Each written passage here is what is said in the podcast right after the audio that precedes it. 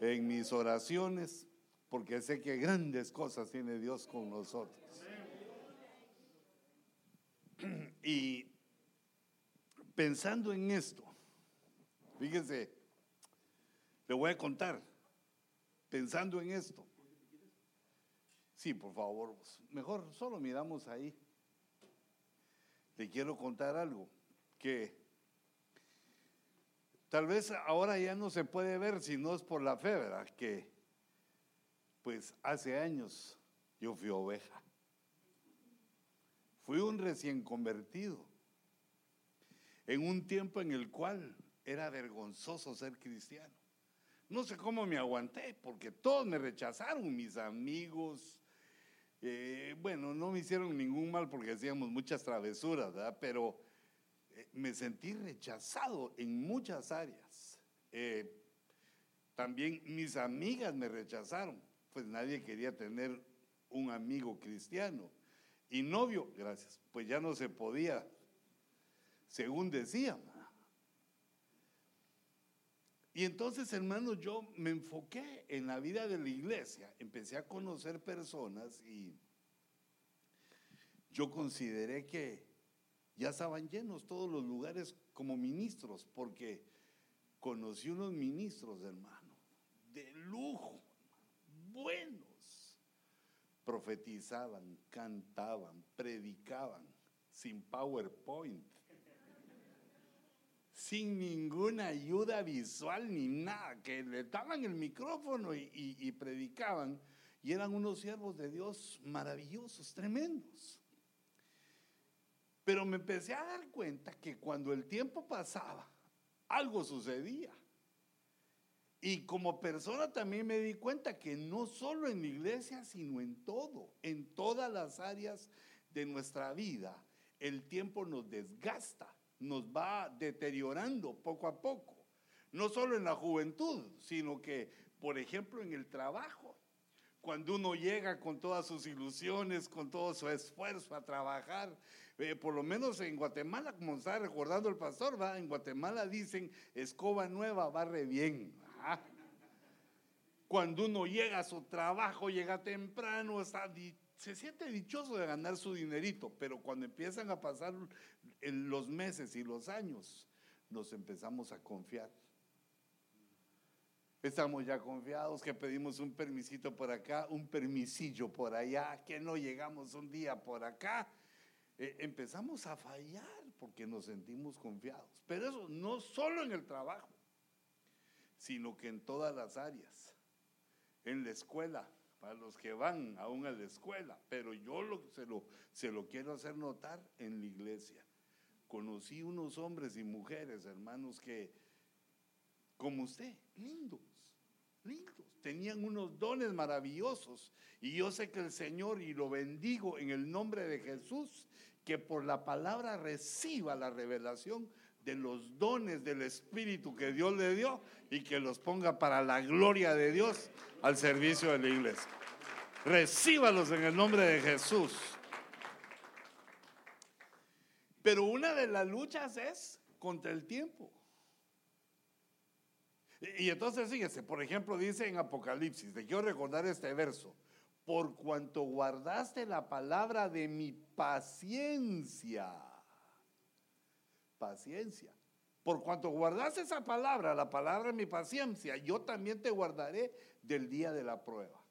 Y yo empecé a ver que eso le costaba a algunos hermanitos, incluyéndome. Ay, hermano, los dos primeros años de cristiano, media hora antes en la iglesia, ahí paradito. ¿A qué horas comienza esto? Que quiero alabar, quiero adorar. Y, así pero ya después con el tiempo. Pero es que fíjese, tengo en la, en la mente un hermanito que profetizaba. ¡Wow! Pero qué lujo, pero es que hasta, hasta cuando agarraba aire, lo hacía bonito. Pues hay que tener gracia para las cosas que uno hace. ¿ah? Ese profetizaba bello. Y lo que decía, le decía, Dios le decía unas cosas ahí que, que decía, ¿y este cómo sabe? ¿Quién le dijo? Y varias veces oí de personas que llegaban a la iglesia que se enojaban con su esposa porque le decían, vos le dijiste a este. ¿Por qué le estás contando nuestras intimidades a este? Porque te era certero para profetizar. Pero de repente ya no lo vi. Ya no llegó. Una de las luchas es contra el tiempo. Soportar el tiempo. Porque se va uno acostumbrando a la iglesia y empieza a decaer. Y no solo a la iglesia, a todo, para conservar tu trabajo, para conservar tu matrimonio. hijito, ¿no te acordás cuando ibas a ver a tu, la que ahora es tu esposa? Fue tu novia, digo yo, de plano. ¿ah? ¿No te acordás cuando llegabas a su casa y que te despedían, que le metías el pie en la, puerta y no la dejabas cerrar? Ya váyase, ya váyase, te decía, y tú, un ratito más. El último beso, el beso de la despedida, no, no sea sucio, me pasan los gérmenes y los microbios. Váyase. Y ya después de casado a los tres años, ya ni la mira. Mire, y los gérmenes que me decía hace tres años no los tiene por ahí. Le dice ella él ahora. Ahora que la puede besar, ya no. Y fíjate, tenemos que tener cuidado eso porque las cosas lindas que nos da el Señor se nos pueden enfriar en el corazón y es una de las cosas que pasan. Porque dice, por cuanto no eres frío ni caliente, sino tibio, te vomitaré de mi boca. Eso lo dice Jesús. Quiere decir, te tienen adentro en el cuerpo de Cristo y te pueden sacar del cuerpo de Cristo. Pero si uno se deja, porque el que procura enfriarnos es el adversario influyendo en nuestra alma. Entonces, fíjate, Dios nos dejó una capacidad y, yo creo que por eso es que me sostuve, porque a muchos de esos hermanos que yo vi, mira, había unos hermanos que cantaban. Se inspiraban. En ese tiempo no había internet, no había cómo saber uno qué cantaban otros. Era lo que Dios nos daba en la congregación. Y uno que otro, que aquel hermano Bonía que cantaba, llegaba cantándole a los niños, y uno que otro coro antiguo que de repente oíamos en LP en aquellos discos LP, que ya, ya no he visto hace décadas, que ya no he visto. Ahí oía uno los coros, pero es decir, no era como ahora, costaba ir un coro nuevo. Unos coros, unos que cantaban tan lindo, desaparecidos. Y la iglesia empieza a llegar en oleadas la gente. Eh, los redimidos empezamos a llegar en oleadas, pero la Biblia nos enseña que debemos sostenernos en la congregación. Y yo digo, si las garrapatas saben cómo sostenerse, hermano, ni, ni echándole sal se quieren quitar. En cambio, un cristiano, una cosita que le hacen, ya me voy. Una cosa que no le gusta, así no es, así no es la Biblia, usted. Por unas cositas. E, empieza una carrera equívoca, equivocada porque van de un lado para otro, se separan de la casa. Y la iglesia, el concepto de iglesia es un hogar, una familia, hermanos, brother, amarnos, amor. No es solo oír la palabra, ni solo adorar, sino que la orden es que nos amemos los unos a los otros. Y entonces yo me quedé preocupado siempre por ellos. Y lo peor es que después fui a México y después fui a Estados, viví Estados Unidos y nunca más volví a saber de ellos, ni ni nada. Hasta que llegué a una iglesia en Chicago. Pero no, no era del ministerio, era de alguien que dice que me conocía. Yo no me recuerdo de él, pero él dice que me conocía y hermano Luis se acuerda de mí y yo eh, eh, tendría que verte, va, pero ahora ya ni eso, cuando uno los mira bien viejitos, vaya, digo yo, no tenés una foto para ver si me acuerdo. Ya decía, la gente cambió.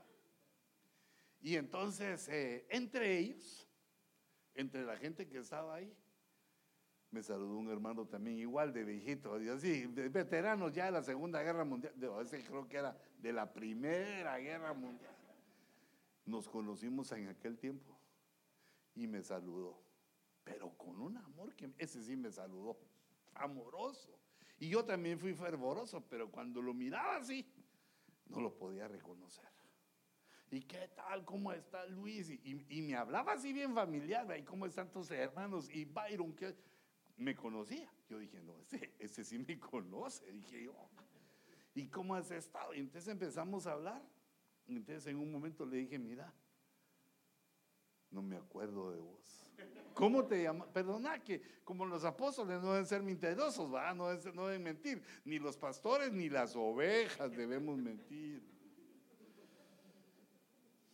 Entonces el telefonito ¿ah? me empezó a buscar fotos y empezó a buscar unas fotos del pasado y cuando lo voy viendo, sí, vos, vos sos ese. ¿Y qué te pasó? Y ya me contó toda su historia clínica y médica, hermano, que le había dado un montón de cosas. Y dije, no te puedo reconocer. No, ya no, no te reconozco. Bueno, pues también me llevaba cinco años. O sea que ya cinco años ya, ya sí se notan. Pero entonces yo me empecé a recordar los, recordar los dones que él tenía. Y le digo yo, ¿y qué has hecho? Oveja posible? Vos ovejas y tenés como 40 años de ser cristianos. Sí, aquí estoy de oveja, aquí ayudando al pastor. Pero después cuando le hablé al, al pastor me dijo, mm, así como la mojarra, me dijo, así ayuda, así va nadando como la mojarra. Y entonces yo me empecé a recordar y dije, este, este estaba como para ser un siervo. Evangelizaba lindo. Era, era lindo para cantar. Era un hombre de Dios. ¿Qué le pasó?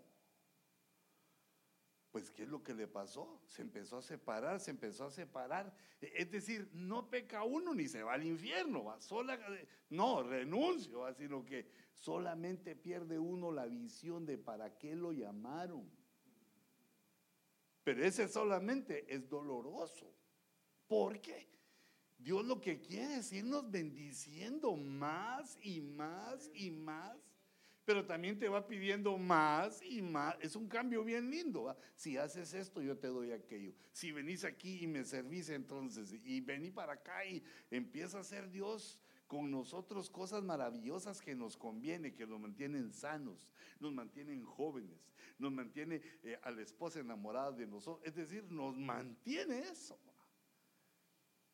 Pero si uno se sale de eso, se queda solo como yo soy cristiano por cuanto no eres frío ni caliente, te vomitaré. Entonces no podemos ponernos tibios. Porque yo siento que tu corazón está ferviente. Mira, los que vienen a un culto los miércoles de la noche, no, es que eso es algo les hizo Dios, de plano. Algo les hizo Dios, algo, eh, tiene una relación Dios con ellos que los hace venir, aunque los traiga la suegra o la esposa, pero si viene, es que hay algo ahí. Entonces, fíjate, Dios nos dejó en los sentidos, en el cuerpo, nos dejó los nervios. Y entonces nosotros tenemos la capacidad de sentir cosas placenteras. Como cuando uno mete eh, sus manitas o la cabecita en agua tibia para bañarse, ¿va? Mmm, qué rico. Y el champucito, qué rico. Pone el, el, el pelito suavecito y huele a jaboncito. Hay una, no es aquel baño con agua fría que siente uno que le está cayendo picones de aguja en el cuerpo. Es algo placentero. Cuando uno prueba su almuercito o cuando huele el perfume de su esposa que uno mismo le regaló. Ah, qué lindo, es suavecito. Eh, o cuando uno se come un dulcito. Uno tiene la capacidad de sentir cosas placenteras, pero en el espíritu. Dios nos dejó una cosa que se llama el deleite. Hay placer en el cuerpo, en el alma y en el espíritu. En el alma es cuando uno está haciendo cosas que le gustan. Por ejemplo, por ejemplo, en tu trabajo, para que tengas éxito, para que prosperes a lo grande, para que llegues a tener tu empresa, tenés que buscar lo que te gusta. No estar haciendo a la fuerza las cosas, tenés que buscar lo que te gusta. Claro, a que mientras no hay, pues hay que agarrar lo que sea, pero va viendo uno qué es lo que le gusta. Porque cuando uno se deleita es cuando se inspira, cuando hace las cosas bien, cuando las hace eh, excelente a la primera vez, no tiene que andar haciendo reparaciones. Aprende bien un oficio y lo desarrolla y entonces lo empiezan a buscar porque se vuelve excelente. El que pinta, aunque sea que pinte a paredes, se vuelve como un, un Picasso. Aunque pinte Picasso de brocha gorda lo que hace, lo hace bien. Y de la misma manera debe ser eh, el amor conyugal. No debemos dejar que se ponga tibio ese, ese amor y Dios nos lo pide. Y mira cómo lo cantábamos. Lo cantábamos diciéndole, Señor, quiero responder a tu amor. Porque el amor exige una respuesta, exige algo del que es amado. El que se siente amado da una respuesta al que le da amor. Nosotros se lo cantamos a Dios y esa es una cosa que sucede en todas las áreas de nuestra vida. Nos exige una respuesta.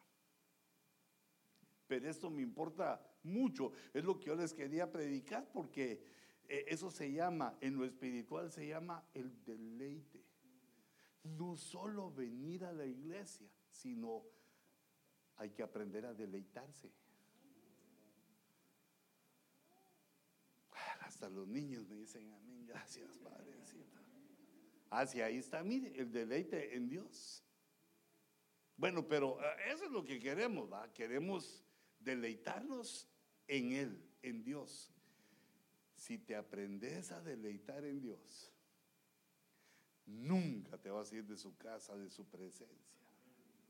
Siempre vas a estar eh, adelante, aprendiendo, creciendo eh, en fe obteniendo cosas maravillosas de Dios siempre. Pero fíjate, por ejemplo, te, voy a decir dónde yo lo leía, con Israel.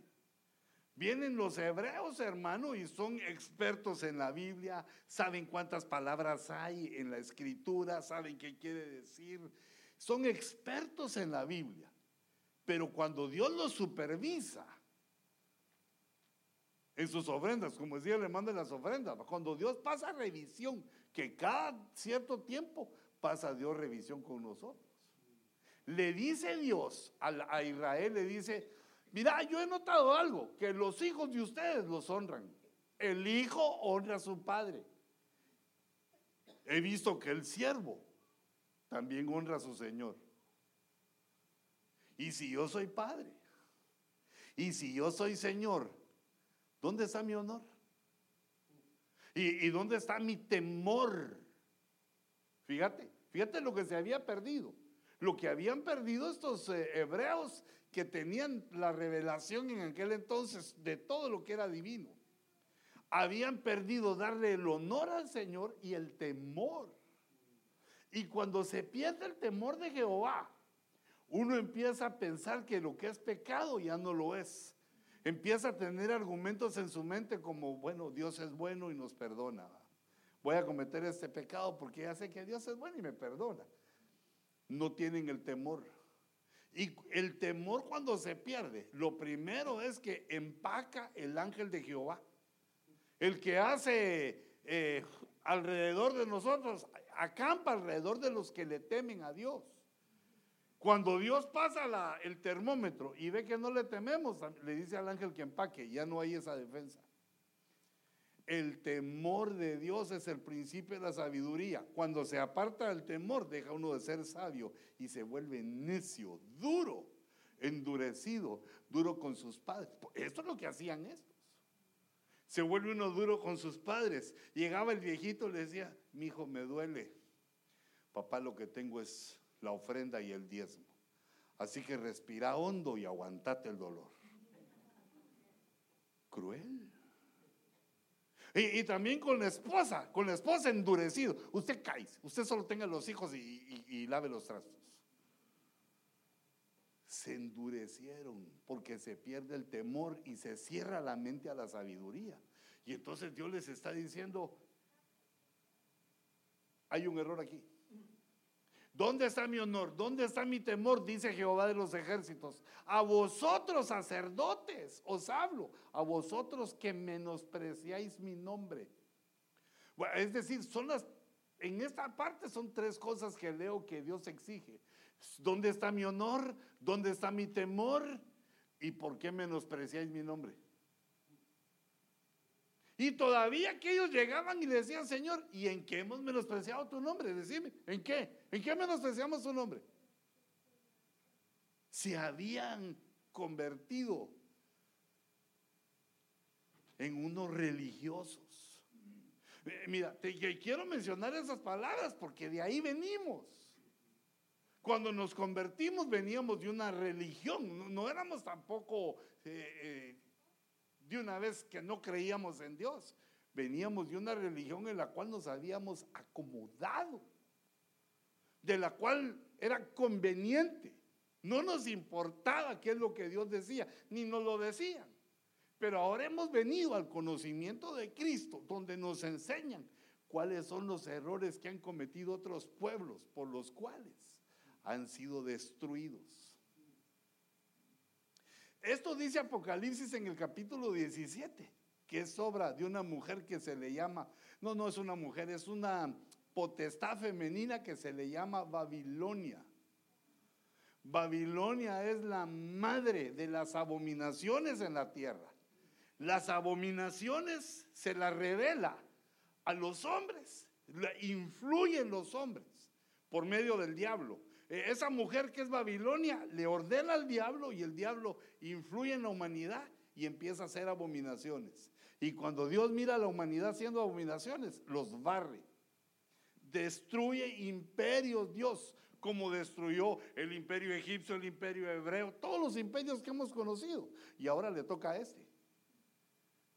Al imperio donde vivimos, porque cuando se empiezan a hacer lo que Dios abomina, Dios se enoja y destruye, porque aunque la tierra nos fue dada a los hombres, la tierra y toda su plenitud y su plenitud es de Jehová de los ejércitos. A Él le pertenece. Él la creó y todo lo que en ella hay. Entonces de tiempo en tiempo nos pasa una revisión, pero aquellos no quisieron entender. ¿En qué te hemos menospreciado? No, nosotros no vemos aquí el menosprecio, Señor. Pero tú sí consideralo. Y yo también, todos nosotros lo debemos considerar. Fíjate, sigo con Malaquías. Ahora le dice con las ofrendas. Y cuando presentáis un animal ciego para el sacrificio, ¿no es malo? Y cuando presentáis el cojo y el enfermo, ¿no es malo? Me traes los animales que están enfermos porque como los van a sacrificar, ya en tu mente estás pensando, pero si va a ir al fuego, entonces que se vaya el enfermo y a mí que me quede el sano, porque yo lo voy a vender o me lo voy a almorzar. Eh, fíjate, empieza a influenciarse la mente. Empiezan a venirnos pensamientos. que ya sabemos que esos son diabólicos, hermano. Si la Biblia dice que Dios nos da una cosa que se llama el yelmo de la salvación, que es un casco, para que nos proteja de los dardos del adversario, los dardos que nos tiran a la mente, queriendo decirnos cosas que no son como que fueran, el engaño. ¿Para qué vas a dar lo bueno ahí si es para el Señor? ¿Y de qué le sirve al Señor? Ahí que lo quemen, eso se va a quemar. Empezaron a engañar a eso. Porque Dios había dicho que toda la ofrenda que le trajeran tenía que ser un animal perfecto. Sí, iba a morir, lo iban a matar y lo iban a quemar, sí, pero de todos modos el animal tenía que venir perfecto. Y, y, fíjate que muchas veces uno empieza a fallar en eso, con las ofrendas. Ay Señor, esa semana no pude, pero tú bien sabes que quería, pero no pude. Es que no me alcanzó ahorita ya pasó la ofrenda, pero es que, e, es que mira, fíjate, yo temo esto, me da este temor. El que nos prospera es Dios. Y si Dios se desagrada, se detiene nuestra prosperidad. Quiero que lo tomes en cuenta. Que si Dios se desagrada, porque eso les está diciendo a ellos, ¿vas a pedir el favor de Dios? Fíjate cómo dice, no pediréis el favor de Dios para que se apiade de vosotros. No, no vas a pedir cuando traes tu ofrenda, no le pedís a Dios que tenga misericordia de ti, de tus hijos, de tu familia, que siempre haya pan, tortillas, frijolitos y un pedazote de carne. Solo los frijolitos no, no, no bastan, a ver, también se requiere. Y unos abusados y una vez piden, Señor, y con guacamole, por favor, va, porque... Fíjate cómo dice el verso. Ahora pues, ¿no pediréis el favor de Dios? Para que se, apiade, de vosotros con tal ofrenda de vuestra parte. Con esa ofrenda de lo ciego, lo, lo, lo cojo y lo enfermo. Las pobres ovejas llegaban tosiendo, ahí casi estaban muriendo. Os recibirá, os recibirá Él con benignidad. Y, y fíjate que dice, llévaselo a tu gobernador. Llévaselo a, tu gobernador a ver cómo recibe él si tú le das un regalo de esa naturaleza. Cuando nosotros empezamos a bajar en las ofrendas, estamos bajando en nuestro nivel de amor. Cuando dejamos de bajar en honrar a Dios, eh, eh, es decir, ya no estamos honrando a Dios, ya no lo estamos alabando y adorando como antes. Está bajando el termómetro de caliente a tibio. Cuando ya no tenemos el temor de Dios, porque fíjate esto que pasa, que uno peca, se equivoca y no pasa nada inmediatamente. Uno comete el pecado y dice, rayos y centellas me a caer. Y no, Dios es bueno, no hace nada. Entonces empieza a entrar uno como una confiancita, ¿va? Ah, bueno, ah. Entonces se puede y no pasa nada. No, no, espérate, sí pasa, pero a veces se tarda. Entonces, en lugar de pedir perdón, Señor, por favor, ayúdame, quiero cambiar, en lugar de pedir perdón, el pensamiento es, mm, entonces se puede otro poquito, se puede otro poquito. Vamos agarrando confianza, así como en el trabajo, hasta antes que nos despidan. Así como con la esposa, haces una cosa y no se enoja, tan linda ella, no se enoja. Haces otra cosa y no se enoja y no se ve enojando. Y, pero cuando se enoja es una tromba marina, lo que es. Es un terreno. Te va aguantando, pero llega, eso se llama el colmo. También Dios tiene colma, tiene colmo, se colma Dios. Ahora le está diciendo a Israel de tus ofrendas, ¿Te atreves a venirme a decir que bendiga tu casa con esa ofrenda que me traes? No sé yo que viene ciega, coja y enferma. No sé yo que me traes lo que te sobra. Que no me tenés temor que estás pecando tras de la puerta. En lo, en lo oscuro. ¿Acaso no sé yo que ya no me adorás, ya no me cantás, no me honrás, no me temes? Ya está con las ofrendas te recibiré yo con benignidad. Fíjate que Dios tan tremendo que siendo dueño de todo, espera que nosotros traigamos una ofrenda y lo mejor de nosotros.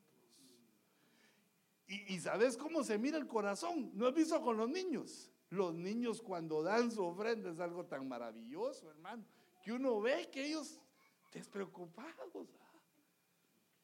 Ellos se sacan el dólar que tú le diste o el dinero que tú le diste y, y, esto, ¿y qué vas a dar? Eso es para la ofrenda. Pero, ¿y, tu lunch con qué vas a comprar? No importa, esa es mi ofrenda.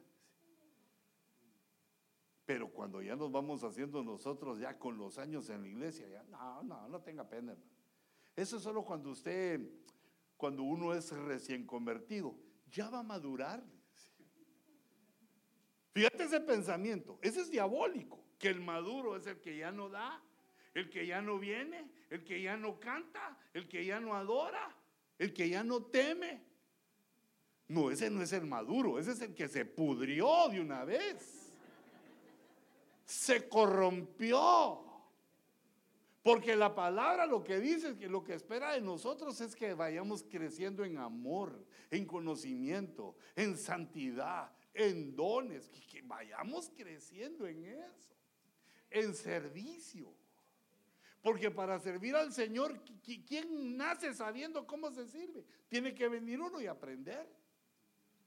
Tiene que empezar, hermano, ¿qué hago? Serví por aquí, serví aquí, y uno va viendo cómo hacen los que van adelante y así vamos aprendiendo todos, porque ¿quién sabe cómo hacer esto?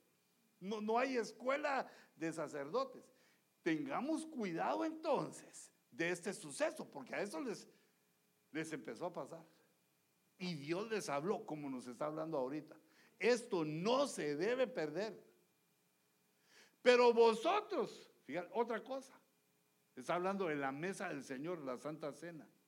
Pero vosotros lo profanáis cuando decís, la mesa del Señor es inmunda y su fruto, su alimento, despreciable. Ah, otra vez el pan, otra vez el vino, porque ese pastor ni a vino llega, sino que echa fresquitop. En lugar de pan hace galletas. Eh, en lugar de decir, Señor, vengo ante tu presencia, alegar a ver qué es lo que... Pero es que hermanos, imagínate, mira, ¿qué hace, un, ¿qué hace un soldado cristiano que está en el frente y le están cayendo los bombazos de un lado para otro? Yo si estuviera ahí, gracias Padre que no, no estuve ahí, pero yo si estuviera ahí, le diría, Señor, quiero tomar la Santa Cena, pero aquí no hay nada, pues si me muero, si me matan. Dame valor aquí, Señor, para no acobardarme ante esos enemigos.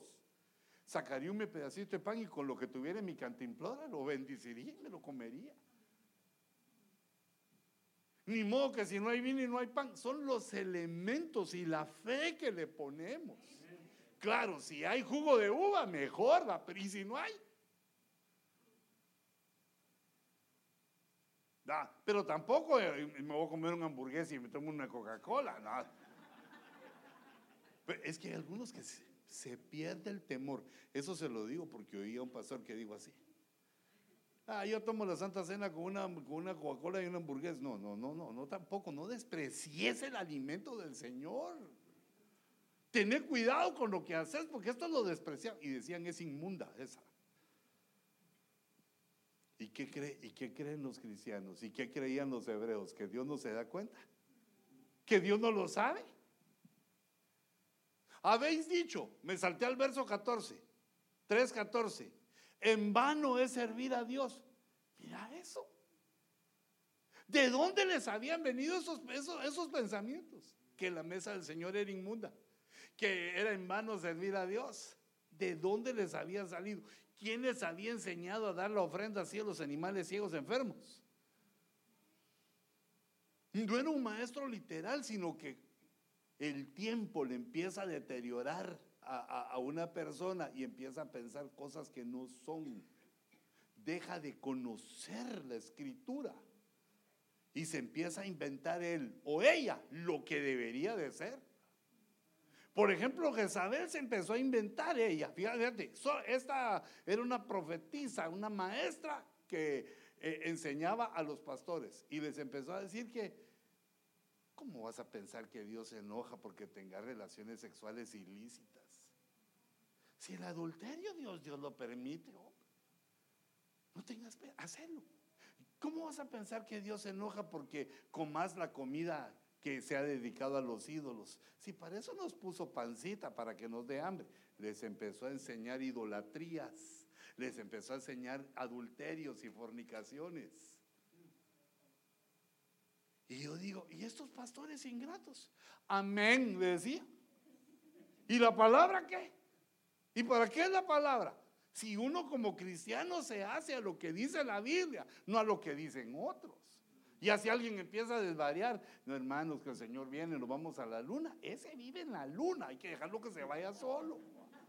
Para eso tenemos la escritura, para tener un equilibrio, un entendimiento, que no nos agarren como que somos marionetas o mopeds, ni que se burlen de nosotros, porque Dios nos ha dado una honra, somos hijos de Dios.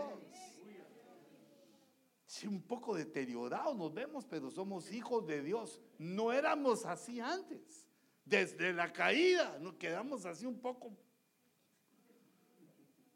La caída en pecado. Mira, este, estos qué vergüenza. A vosotros sacerdotes, les dice el Señor. Vosotros son los que decís, en vano es servir a Dios. ¿Qué provecho hay en que guardemos sus órdenes, sus ordenanzas? Y que andemos de duelo delante del Señor de los ejércitos. ¿Qué provecho hay que andemos en santidad? ¿Qué provecho hay en que andemos desechando las, las argucias del enemigo para pecar y de obedecer las órdenes de Dios? ¿Qué provecho hay? ¿Y Dios acaso no mira, acaso no se da cuenta? Las órdenes que están en escritura, hijitos, son para que lo hagamos, nos conviene. Las órdenes de Dios nos traen beneficios. Le cae mal a nuestra alma porque nuestra alma lo, que quiere es andar de, de, de pipiripau. El alma lo que quiere es andar todo haciendo lo, pero, lo que quiere, pero Dios nos está señalando. Mira, es como un padre, es como un papá cuando le empieza a decir a su hijo qué hacer y qué no hacer. Al hijo le cae mal. ¿No te acuerdas cuando eras más hijo que ahora? ¿No te acuerdas cuando eras más joven? Fíjate, te recuerdo que tu papá te decía que estudiaras, que no bebieras, te daba buenos consejos. Y cuando eras más chiquito, que vieras a los dos lados antes de cruzar la calle. ¿Qué hacían tus papás contigo? Se llevaban con un doctor, con un señor vestido de blanco que sacaba una gran jeringota y te la metía en las partes más nobles que tenemos. ¿Y qué pensabas tú? Que él te estaba atacando. No entendías por qué te hacía eso. Y, y uno no entendía que la salud estaban cuidando a veces cuidar la salud es doloroso. A mí me dolía atrás, donde me siento, me dolía cuando me quedaba la salud. Ya cuando crecí le dije en el brazo, me quedaba el brazo todo. Cuando un padre se preocupa por un hijo, el hijo la mayoría de veces no lo entiende. Igual aquí, mira, es en vano servir a Dios. ¿Qué provecho hay de guardar sus órdenes? Ah, pues hay mucho. Si te atravesas la calle sin ver, te atropellan. Si cometes adulterio, destruís tu hogar, destruís tu alma. Son cosas que con el tiempo queremos olvidar. Nuestra alma nos pide, no, ya, tenés dominado el Evangelio así. Por eso hay cristianos que se vuelven, eh, digamos, cadochos. Es decir, cada ocho días van a la iglesia. Y solo un ratito. Otros son del equipo de Messi o, mesiánicos, que esos vienen una vez al mes. Y los anuales, eso sí ni nombre les he encontrado, hermano. Tené cuidado porque uno se enfría. Y antes de enfriarse pasas por tibio. Y cuando estás tibio te vomitan se sale uno del cuerpo de Cristo. Fíjate, ¿qué, qué error es esto? Ahora, te voy a contar lo que yo veo en los creyentes tibios. Un servicio deplorable, negligente. ¿Y qué puse ahí? Caprichoso. Hubiera puesto letra negra con ese verde ahí. Eh, hermanito, por favor, le encargo, puede, puede, sí, claro, hermano, dígame, ¿qué quiere que haga, pastor? ¿Puede usted venir a las 5 de la tarde para abrir? Abrir la iglesia y que todo esté listo. No tenga pena, pastor, deme la llave. A las seis y media el pastor buscando la llave de respuesta porque el hermano no aparece. Y ya todos los hermanitos, ¿y por qué no ha venido el pastor para abrir la iglesia?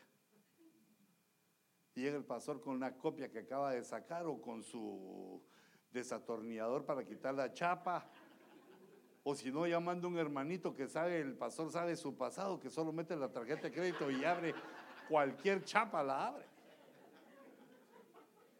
Hermanos, hay que hacer eso. Yo lo hago, pastor, un mes y no lo ha hecho. Eh, es que mira, es que mira, pues mira.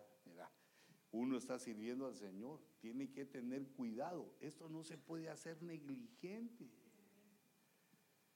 es que es para el Señor. Si fuera para el pastor, tampoco va, pero ah, si te tardas, va. ¿Qué? ¿Qué, qué, qué puede hacer el pastor? Solo saber que no, no le atinas. Mira pues. El que sirve a Dios con negligencia, Dios lo maldice. Yo lo he leído en la Biblia, por eso te lo digo. No se puede. Y, se lo digo también a los pastores, les digo, aquí los pastores que ni se preparan, solo están esperando el tiempo, solo denme el tiempo y pues sí, hermanitos, y a ver que se me viene, que me baje algo. No le digo, hijitos, eso es negligencia. El que sirve con negligencia a Jehová es maldito, dice Jeremías. No lo acepta Dios, ese servicio. Y nosotros, ¿qué es lo que queremos? Que con el servicio nos bendiga nos enseñe que la obra en nuestras manos produzca, florezca. Lo que uno no sabe hacer, lo empieza, lo, se perfecciona haciéndolo. Pero fíjate cómo se empieza a ver lo tibio de la gente. Te lo digo para que nosotros mismos nos examinemos. Sirve negligente y caprichoso. ¿Con esta pintura quiere que pinte, pastor? con esa pintura. ¿Qué cree usted que yo soy gacho? Yo pinto solo con spray satín de Gliden.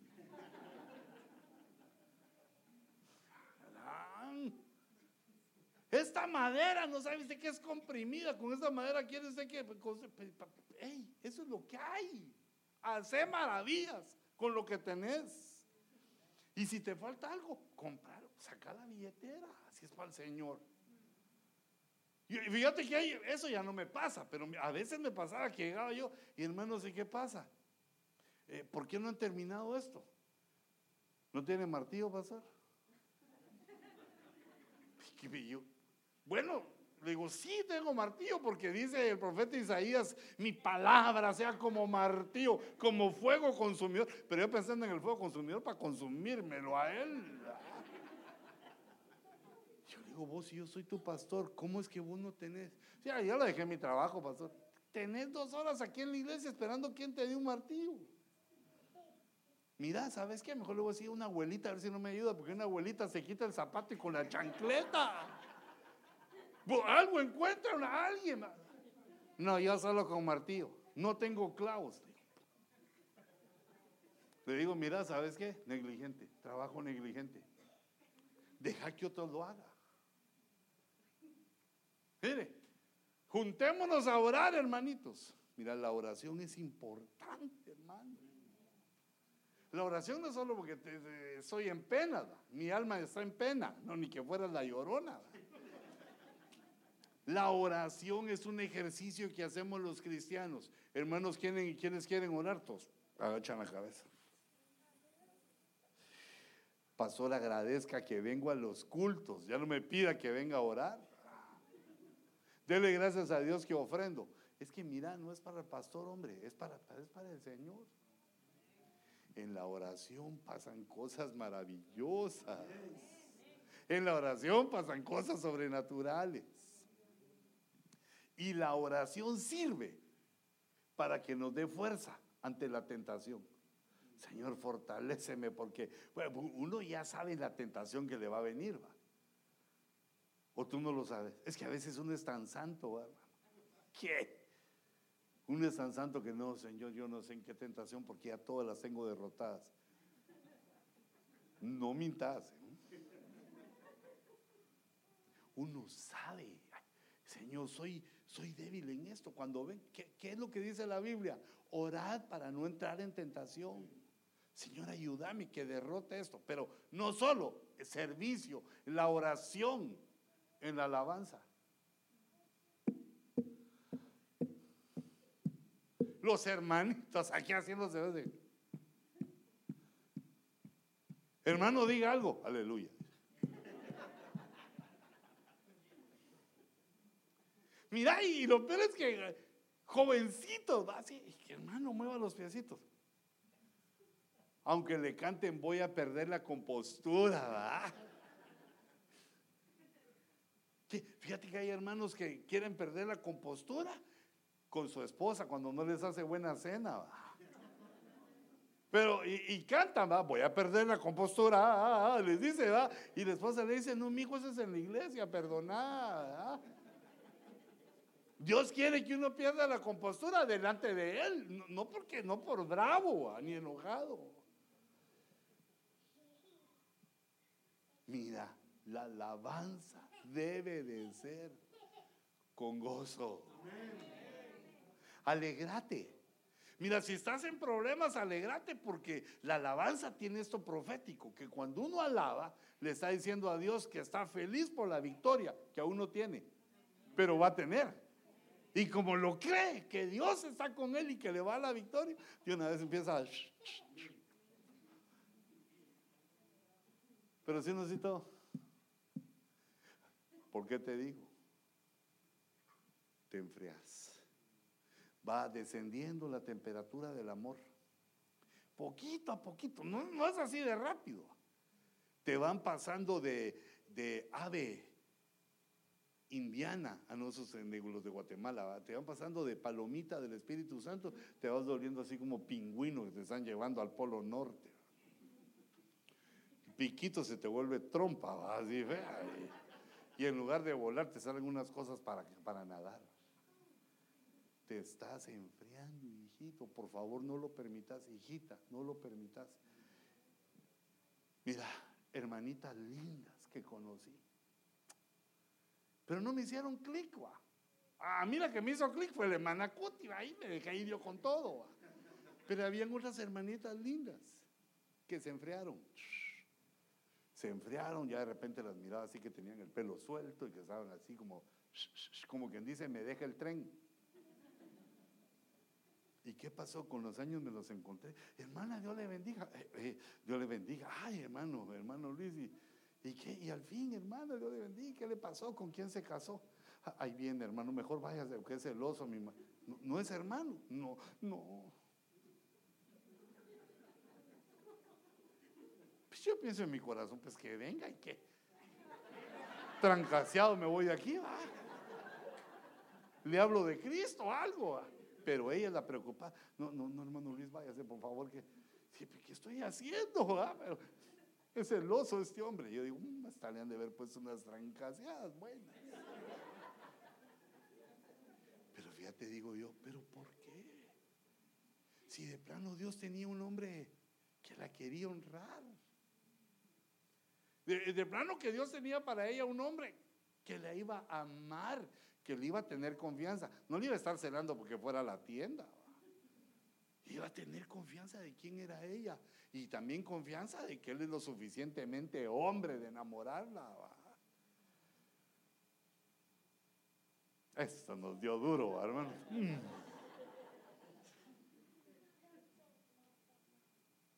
fallaron. Pero y entonces, ¿y qué pasó, hermano? Pues, es que fíjese, hermano, que no sabía, yo me fui al mundo, yo, yo no sabía discotecas a saber qué me dieron de tomar. Ah, no sea cuentera, hermanita. Pues cuando uno, cuando uno baja el nivel de, de temperatura en el amor, ya le, le importa poco el pecado. Es lo que les estoy leyendo. Cuando uno está ferviente, no. Pues ahí los cristianos inventan que voy a tirar una cana al aire. ¿Qué cómo? ¿Y, cómo te parecería que fuera tu esposa la que te dijera, ah, yo voy a tirar media cabellera al aire?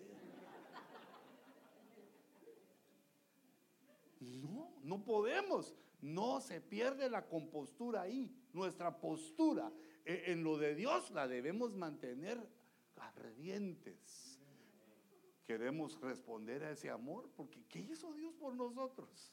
Dio su vida, derramó su sangre. Debemos responder a ese amor. Y, yo siempre me acuerdo de eso cuando, cuando se, oigo ese coro.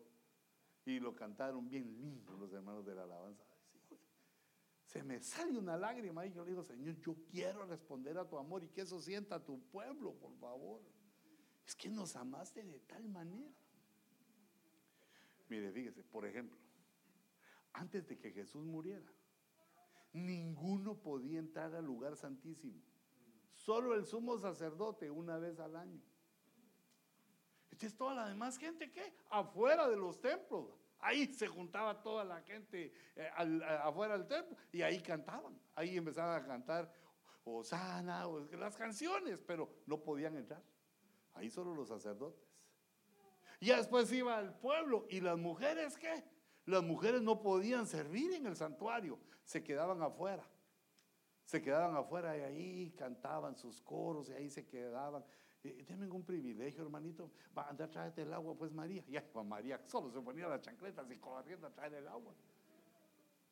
Deseando servir. Y los de adentro, dando ofrendas ciegas, enfermas. Tenemos que comprender este punto, esta debilidad humana para mantenernos firmes en Dios. Ah, pero fíjate, pues mira, la alabanza sin júbilo. A la adoración no llegan. Las ofrendas menospreciadas. Actitud de rebelión. Ah, no, de rebelde puse yo. Rebeldón pensé que habíamos. Mira aquello de que, eh, hermanitos, Dios les bendiga. pasa el pastor. No, eso sé que no te pasa a vos, pero para darles un ejemplo a los hermanos. Hermanitos, fíjense que. ¿Y para qué pasó? ¿Y para qué quiere eso pasar? No es partido político, hombre, hermano. Mira, no es club social.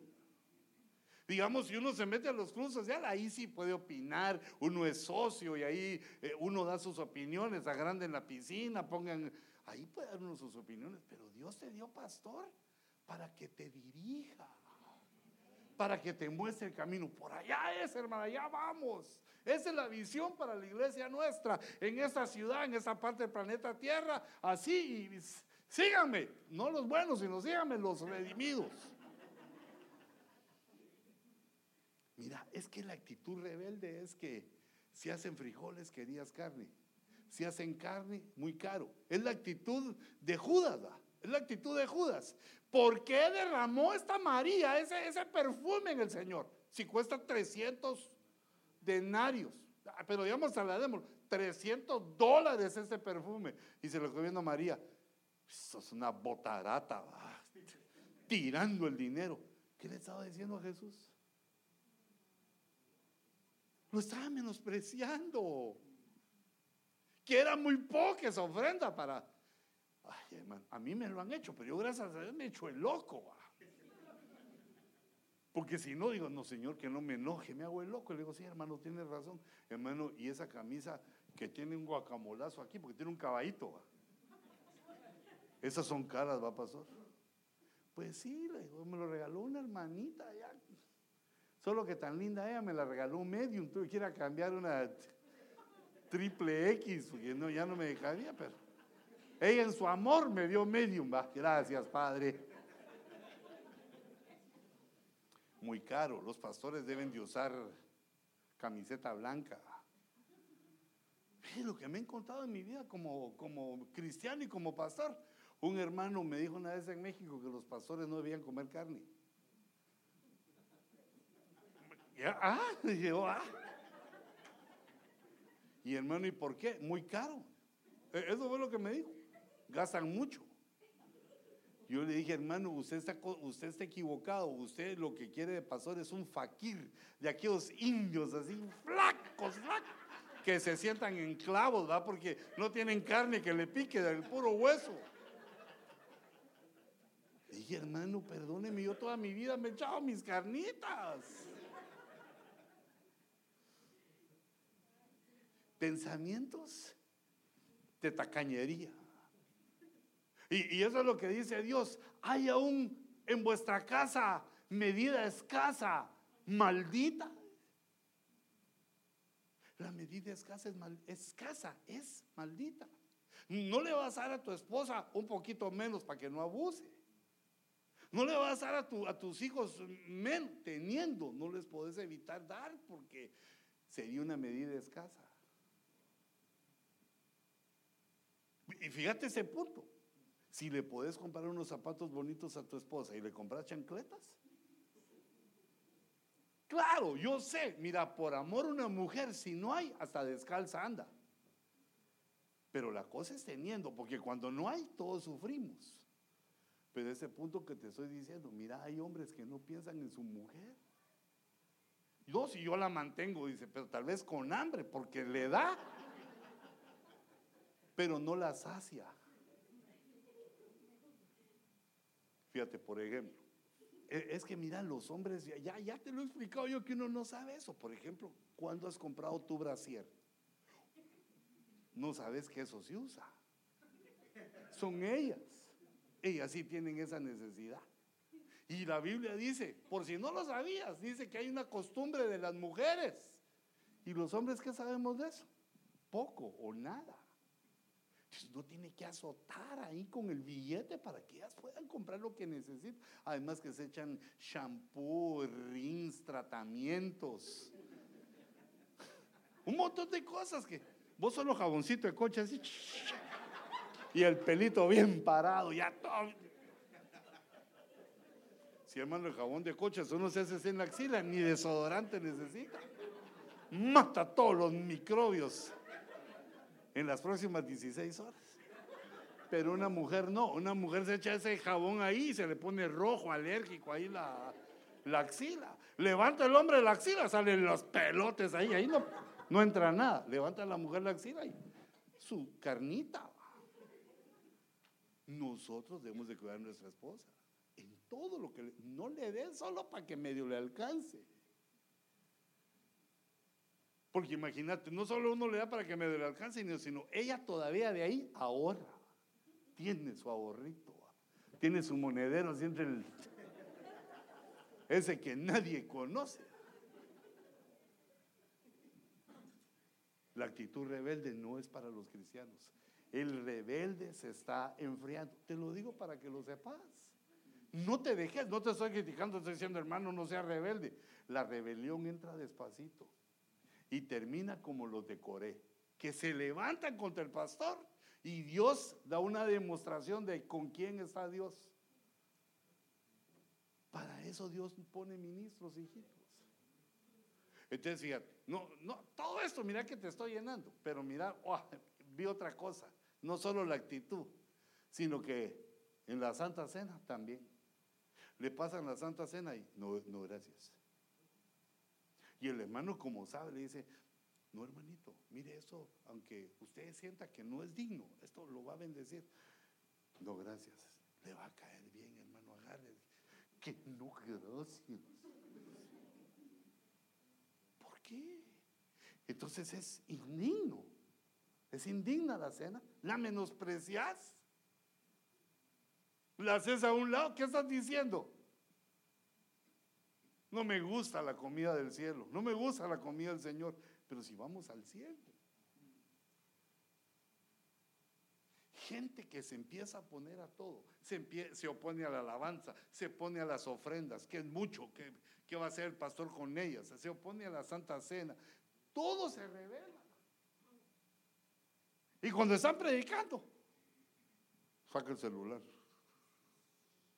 como solo estos dos deditos se mueven, es así como que qué atención pone. Es como niños, hermano. El culto, el mensaje es para poner atención, porque por el oír viene la fe. Por el oír viene el conocimiento.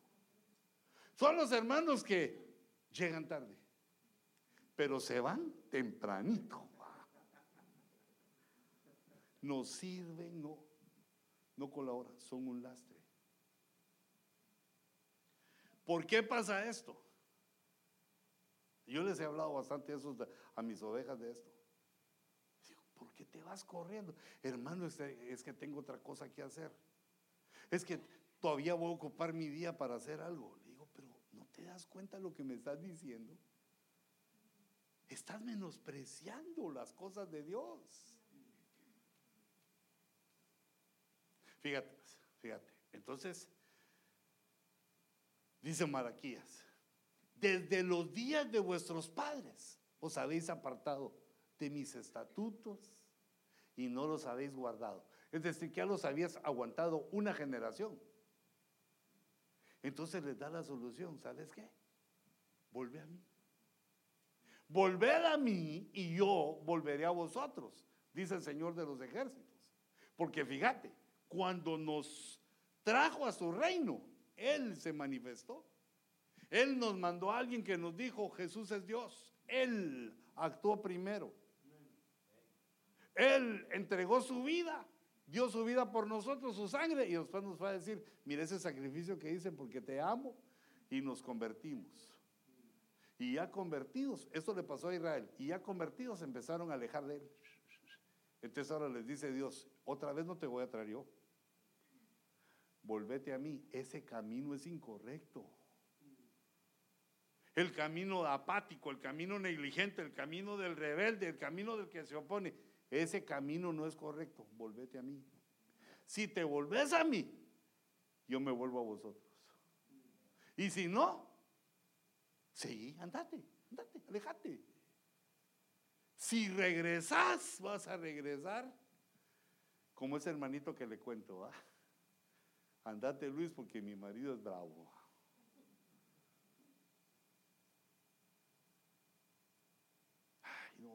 por favor, te lo pido. Mira, si soportamos el tiempo, nos empieza a bendecir Dios como nunca te has imaginado.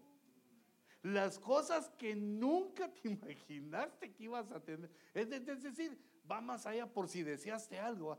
Ay, si un día tuviera.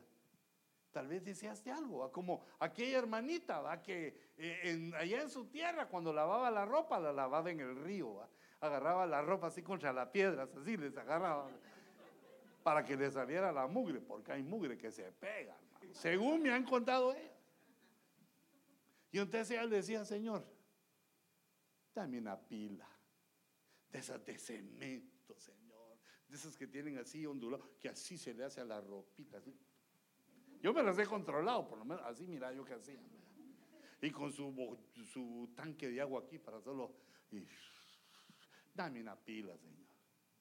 ¿Y qué hace Dios? Levanta uno de sus hijos, le da un buen trabajo a uno de sus hijos y le lleva una lavadora.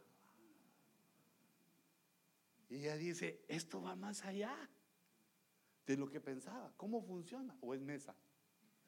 ¿O se ponen las sillas aquí alrededor? ¿Cómo? más allá de lo que... Así es lo que Dios da. Dios da siempre más allá. Fíjate, por ejemplo, aquel hermano que esperó esposa. Uy, le pasaron un montón de dalilas enfrente. Tuvo un montón de oportunidades, pero él esperó a la, mujer santa que se iba a casar, a la que él esperó, que fuera como él, que fuera hermana. La esperó. Y ya después con el tiempo dijo, a la pastor, esa mujer sí, se pasa de mis expectativas, va más allá. E, ese hermano me inspiró, ¿por qué vos? contame, ¿qué hace esa mujer? Pastor, yo no me doy cuenta. En la mañana, ella a las 4 de la mañana ya se levantó. Pero ¿cómo? Yo, yo tengo el sueño así, pero fresco, pastor. Yo, un ruido oigo, me despierto. ¿Cómo se levanta la muy bandida que ni la oigo cuando se me levanta? Y eso que mi cama truena, ni la oigo cuando se levanta. ¿Y qué hace? Se pone su pants y va y lava el carro. Ella sabe que yo lo quiero hacer, pero ella va y, y lava el carro. Y así mojadita, cuando va regresando así mojadita, que le cayó el agua, de las 5 de la mañana lavando el carro. Y yo digo, esa sí te quiere vos. Llega ella. Y yo no sé si él le contaba ese testimonio. Se ducha. Oí, habla padre, dicen los hermanos. Y así sudadita, no, fíjate, fíjate hermanita, sudadita se va y se ducha. Ah, las mujeres saben, se hacen la culpa y todo, y sale así en bata bien bonito y se va a preparar un desayunito para él. Y el hermano bien sorneado, como ni bulla, como ya no tiene a nadie ahí, nada lo despierta. Hasta que empieza a, empieza a sentir el olor a huevitos revueltos, porque a esas horas de la madrugada ya empieza el hambre a pegarla y llega ella. Buenos días. Mira, no así, levantate, viejo.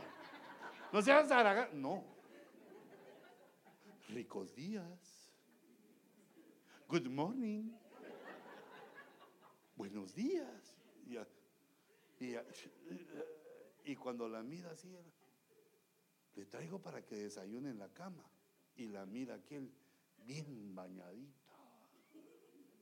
Con su lápiz labial así cabal que le queda y su eso esos trucos femeninos que se hacen que le quedan así los ojitos bien bonitos. Aquí le traigo su desayuno. Y aquel wow qué despertón va yo, le decía a vos y, vos qué pensás ¿Qué, qué, qué, te da cuando vos la ves así? Ah, yo pasó, yo la primera vez pensé que me había muerto que estaba en el paraíso y que era un ángel. De verdad.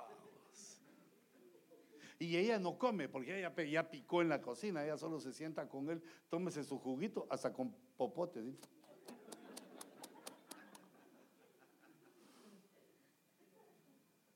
¿Y qué cree? Qué diligente esta mujer. Después lo levanta, siempre con cariño, levántese ya, chato, tiene que ir a trabajar, mi rey. Vamos duro con ellos, hoy va a ser campeón, hoy le van a subir el sueldo, hoy va a hacer cosas maravillosas. Vamos, que por sus hijos y por mí, y lo lleva al... No, no, déjame, no me quiero bañar, así me voy. No, ¿cómo se va a ir así? Déjame, hombre, yo me quiero ir así sin bañarnos. ¿Cómo se va a ir sin bañar? No, véngase, yo lo voy a ayudar, véngase, vamos a bañar. No, hombre, si hoy tengo que ir a pintar todas las uñas, me voy a poner blanco. No importa, lo vuelvo a bañar mañana otra vez. Lo baña. Ya cuando sale, ya peinado, se pone su traje blanco para ir a pintar, ya aparece manager. Más que va con su Biblia, su computadora en la mano, así, va, váyase pues mi rey. Y sale él y cuando mira su carro, lavado.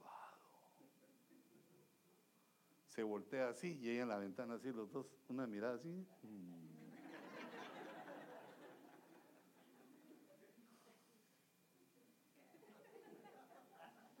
Ahí vengo, chata, le dice.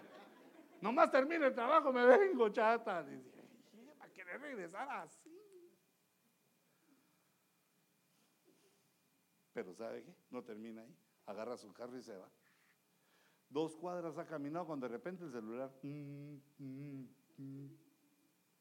¿Qué le pasaría? ¿Aló? ¿Por dónde va?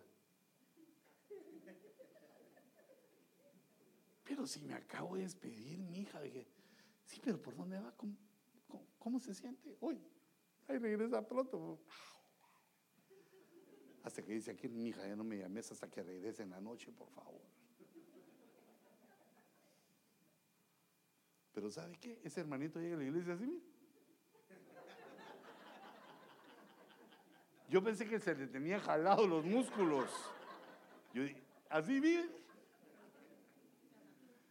Ahora, mira, hijita, por lo menos quítalo del lavado del carro, porque eso sí ya me hace así muy duro, pero pero trátame bien a tu marido, hombre. Mira, así le enseñaban las abuelitas de que había que tratar bien al marido porque eh, en el enamoramiento así primero, por tu belleza, se enamora cualquiera, pero ya de casado, ahí hay que labrar. Ahí conquistas tú, mija. Ahí lo conquistas tú. No solo es de que, ya me casé, ya es mío. No, se te puede ir aparece otro pájaro por ahí queriendo seducirlo. No, no, no, seducirlo tú. El que come bien en su casa no le da hambre en la calle, de nada. Bien gordito, mandarlo. Ah, y eso sí, no se va a ir sin que se lave los dientes, va, sino a enseñar el frijol en el diente va a ir la... Una mujer que vuelve hacia su marido, ¿crees que no lo conquista? El hombre conquista a su mujer para que se case con él. Y luego la mujer conquista a su hombre casado, porque lo atiende, lo, lo, lo, ama. El amor es algo que se dice con palabras, pero se ve en las actitudes. Por eso yo no entiendo cuando una mujer no se da cuenta que el cuate que la anda eh, enamorando no la quiere. ¿Cómo no te das cuenta? Ay, no, pastor, yo sé que va a cambiar, que es que es esto. Lo que pasa es que viera cómo lo trataban en su casa de mal, viera que su papá la bofeteaba. No, mi hija, no te quiere. Cuando uno quiere una mujer, se derrite por ella. Se quita el saco para que no pase en el charco, para que ella pase así en el charco. Se nota. Por eso hay que preguntarle siempre a la mamá. La mujer siempre le pregunta a la mamá, mamá, ¿qué pensás de este? ¿Qué es? Espérate, déjame controlarla, porque e, e, ella sabe. Y espero, hijita, que no sepas porque te la hicieron, sino porque, porque lo, lo, lo viste en la vida. Cuando un hombre se enamora, se sabe. Y Dios también sabe si estamos enamorados de Él. Volveos a mí y yo me volveré a vosotros. No esperes que Dios te venga a llamar otra vez si te sentís que estás enfriando, porque la corrupción más dolorosa es la de los santos. La frialdad de los santos es peor que la frialdad de los que no conocen a Cristo. Entonces, ¿cómo hemos de volver? ¿Cómo, cómo se vuelve a Dios? Pero eh, eso es lo que yo te quiero enseñar. Te quiero enseñar para que nunca te separes de esta casa pero te lo quiero enseñar ya cuando prediqué un montón, hermano. Te, teneme paciencia un momentito. Mira, pues, fíjate, pues. El objetivo de nosotros es la victoria. ¿Para qué predicamos? ¿Para qué nos esforzamos? ¿Para qué rentamos? ¿Para qué hacemos todo esto? La victoria.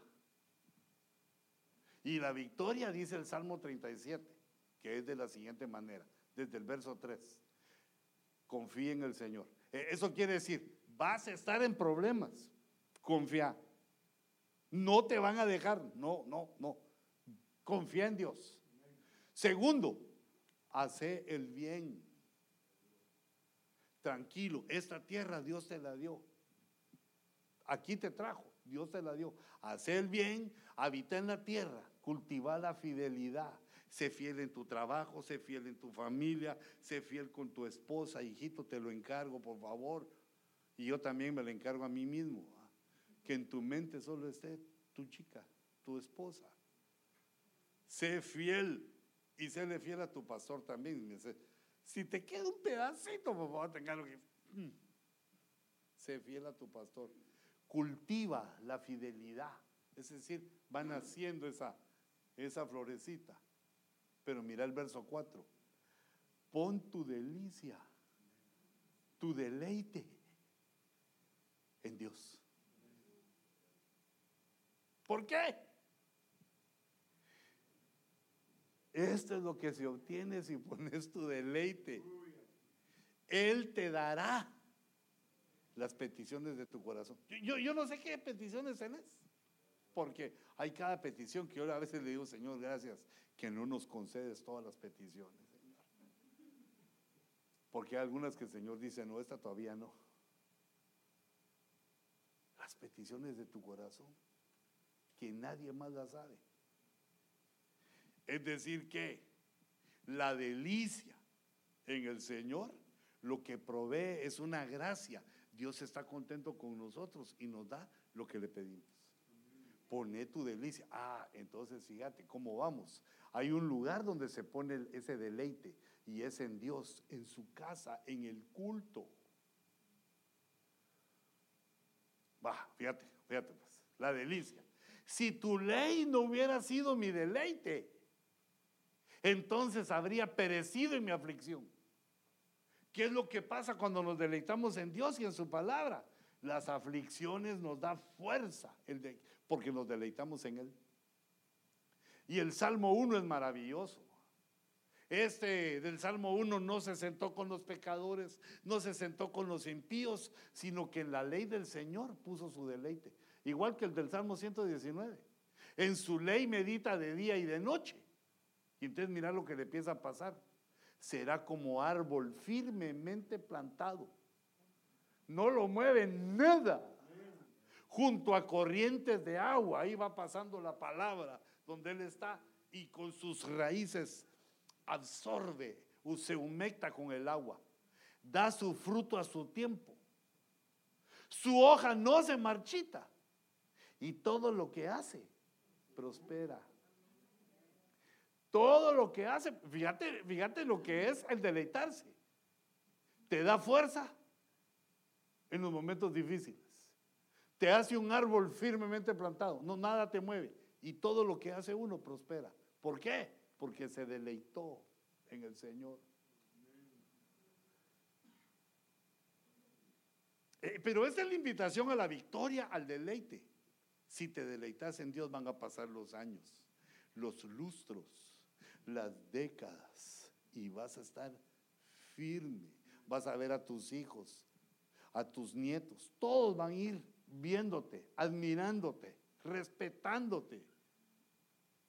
Los hijos honran a su padre y el siervo honra a su señor. ¿Y dónde está mi honra? ¿Y dónde está mi honor?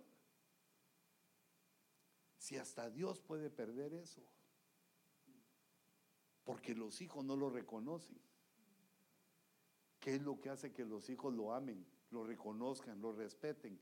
Que uno se deleita en Dios. Pero no hemos contestado a la pregunta. ¿Cómo? ¿Cómo? Eh, eh, eso está en Isaías capítulo 58.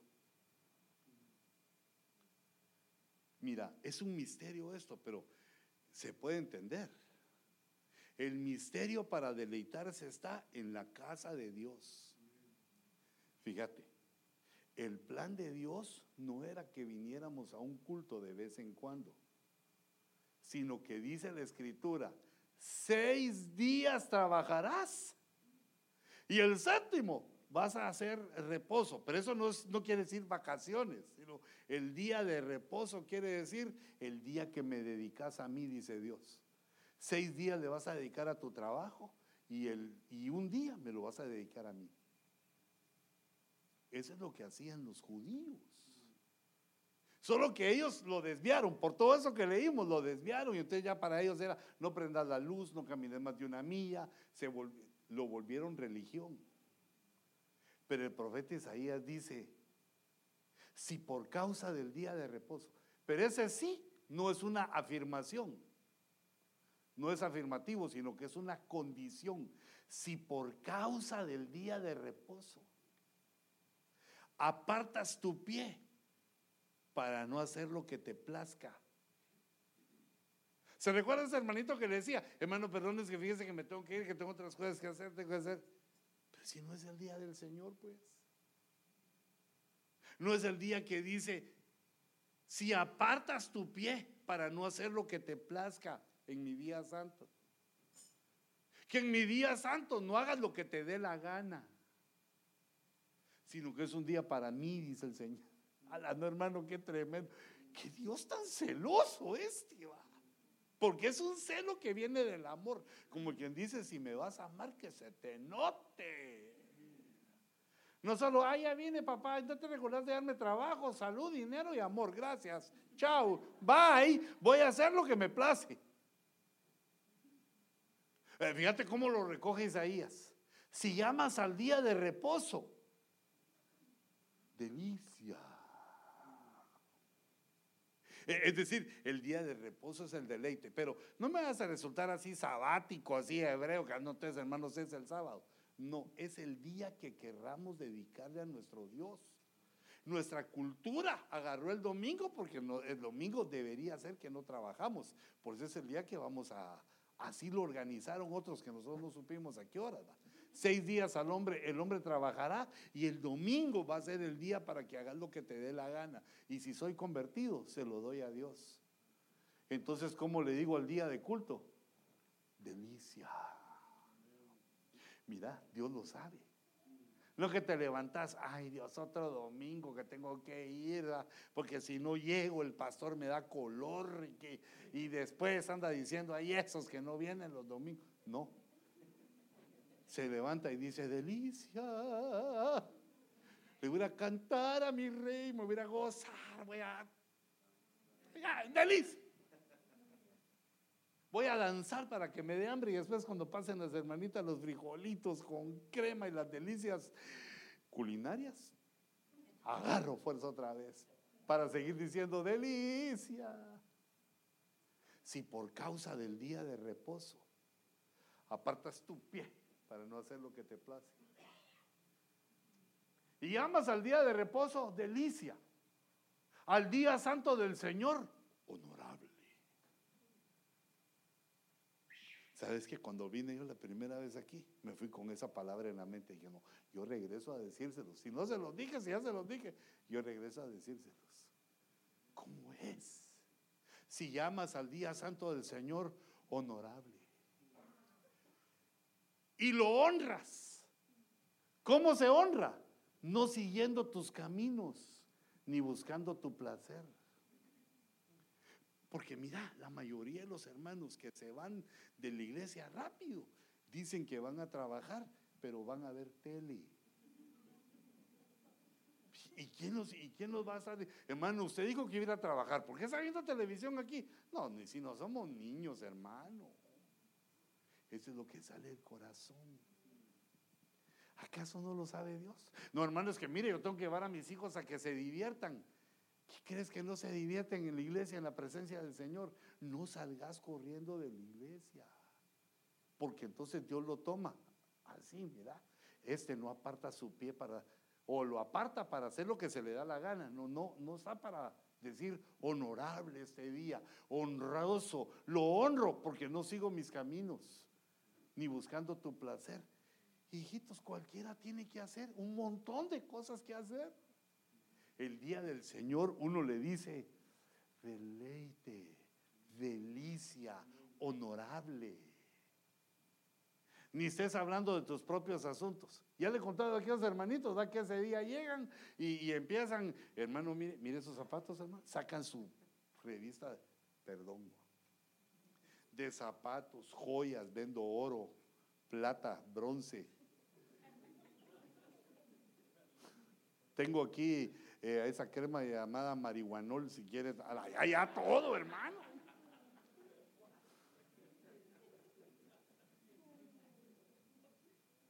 Mira, yo no digo que no lo hagamos entre nosotros porque somos hermanos. Tengo un producto, lo quiero ofrecer. Pero, pero mira lo que dice ahí. Si estás poniendo tu, si estás hablando de tus propios asuntos, ¿y Dios qué? Es que es el día santo de Jehová. Nosotros no sabíamos eso porque nosotros nos convertimos de una religión en la cual solo se iba un ratito y de ahí a pecar. Pero ahora venimos al conocimiento de Dios y Él nos dice, no, esta es mi casa, yo soy el padre y ustedes son los hijos.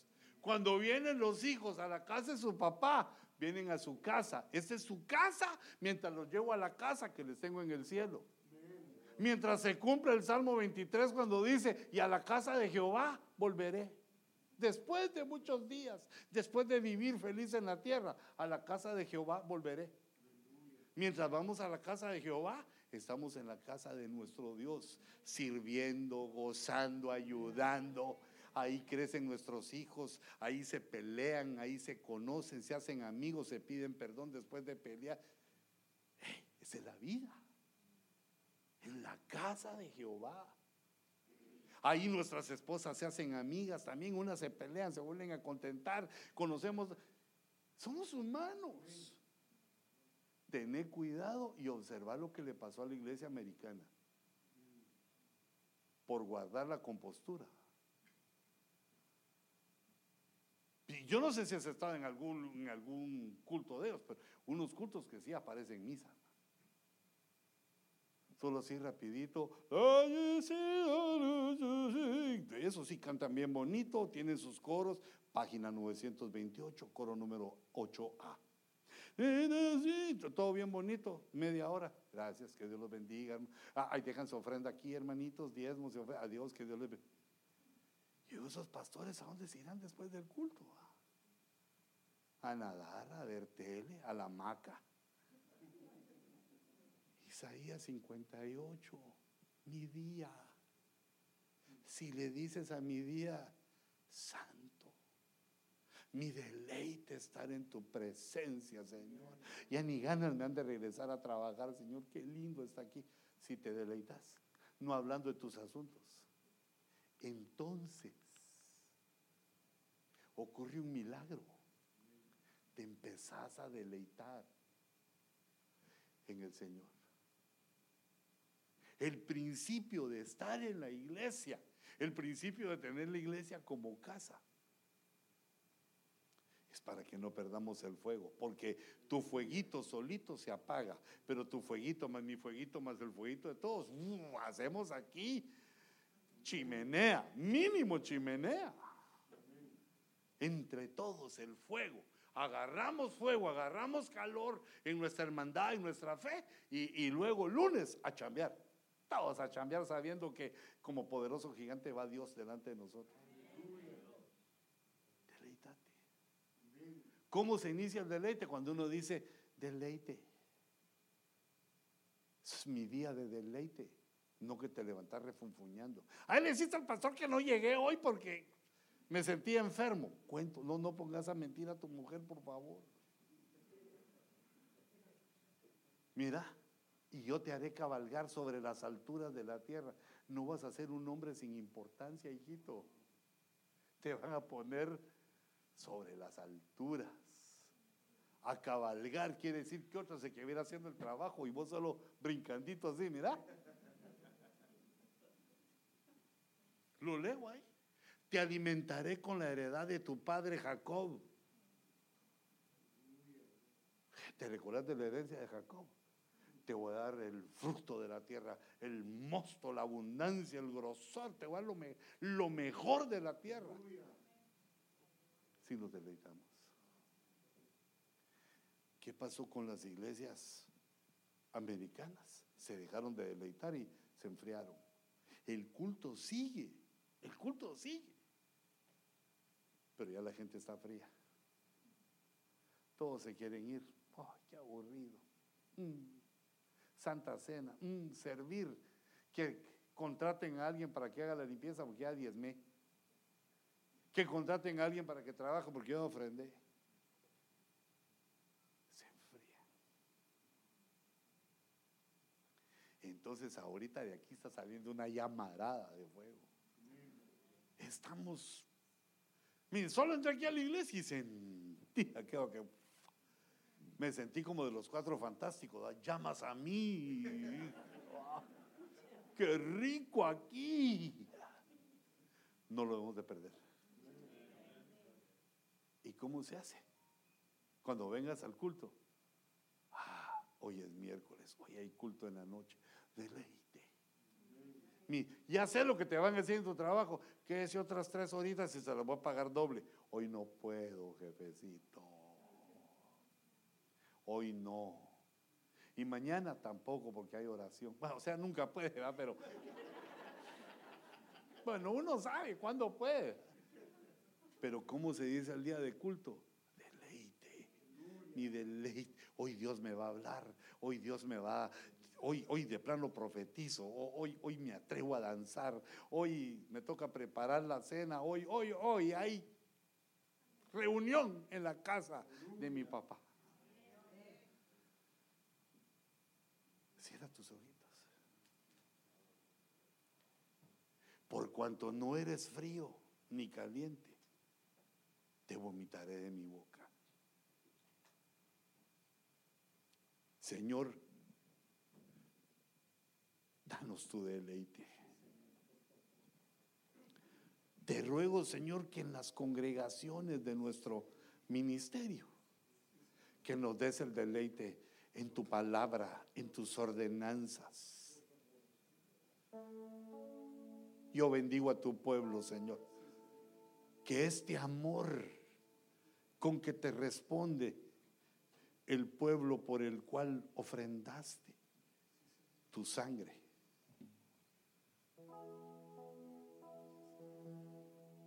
Sí, con tus ojitos cerrados, un, un momentito. Solo un momentito para que te diga una palabra. Y por la autoridad apostólica que me ha sido dada, Señor, vengo en tu nombre, sellando esta palabra y avivando este fuego. Esta casa en la cual tu pueblo dice, deleite mío día honorable de Jehová. Señor, que tu delicia, que tu deleite, que esa unción la reciban todos los que entren por estas puertas. Yo bendigo esta casa. Yo bendigo a tu pueblo. Levanto mi mano y ministro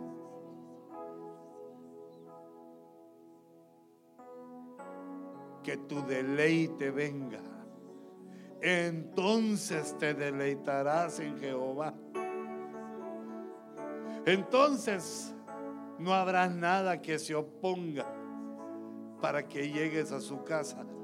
Te deleitarás en Jehová.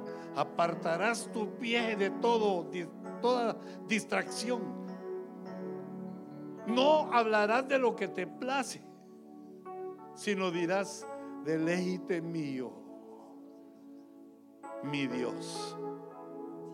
Señor, transmite en nosotros esta fuerza, este éxito, esta palabra, que todo lo que tu pueblo haga prospere en su trabajo, en la restauración familiar, en el servicio de tu casa.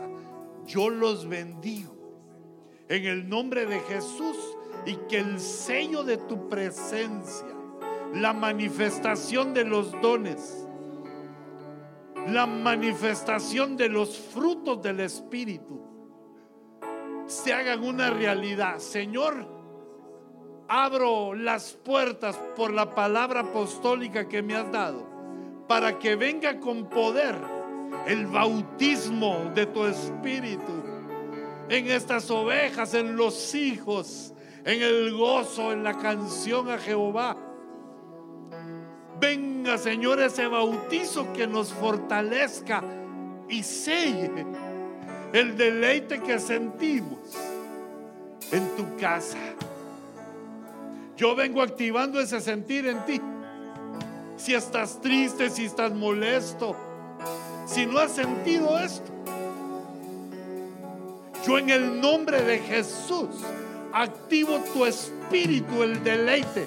Activo en tu alma el deleite. Activo en tu espíritu el deleite. El deleite en Dios que su presencia, su fragancia, su perfume, su canción. Sea apetecible para ti. Venga tu deleite. Así con tus ojitos cerrados, levanta la mano y dile, recibo, Señor. Recibo. Recibimos, Señor, el bautismo. Recibimos todas tus bendiciones. No dejes ni una bendición, Señor, sin que la recibamos. En el nombre de Jesús por tu sangre venga con poder. Y en nuestros hijos y en nuestros cónyuges, aún los que no se quieren acercar a la iglesia, los que no se han convertido, enviamos una bendición hasta donde están, en su casa, en el trabajo donde estén. Los bendecimos y bendecimos esta ciudad. Y a los cientos y a los que han de venir a tu casa a deleitarse en ti. Dile, Señor, recibo. No voy a enfriarme. No voy a ser tibio. No voy a darte la espalda, sino el rostro porque tú eres mi Dios, el eterno, el eterno Dios. Levanta tus manos y dile, recibo mi deleite, recibo tu deleite, recibo de Dios.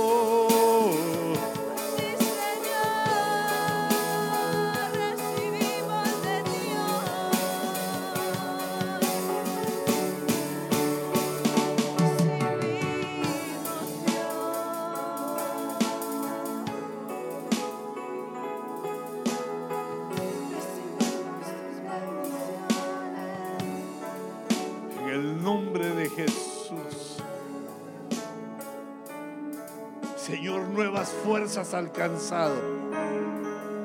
Para que el día de mañana, Señor, en nuestras labores, veamos tu mano poderosa. Llénanos de tu espíritu para que el día de mañana lleguemos temprano, a tiempo, iluminados, que lleguemos con nuestra mente atenta. En el nombre de Jesús te bendigo. Que la gracia, la paz y la misericordia de nuestro Dios venga sobre ti.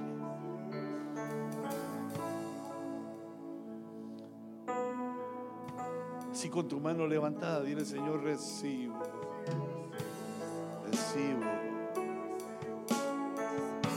recibo mi porción, mis dones.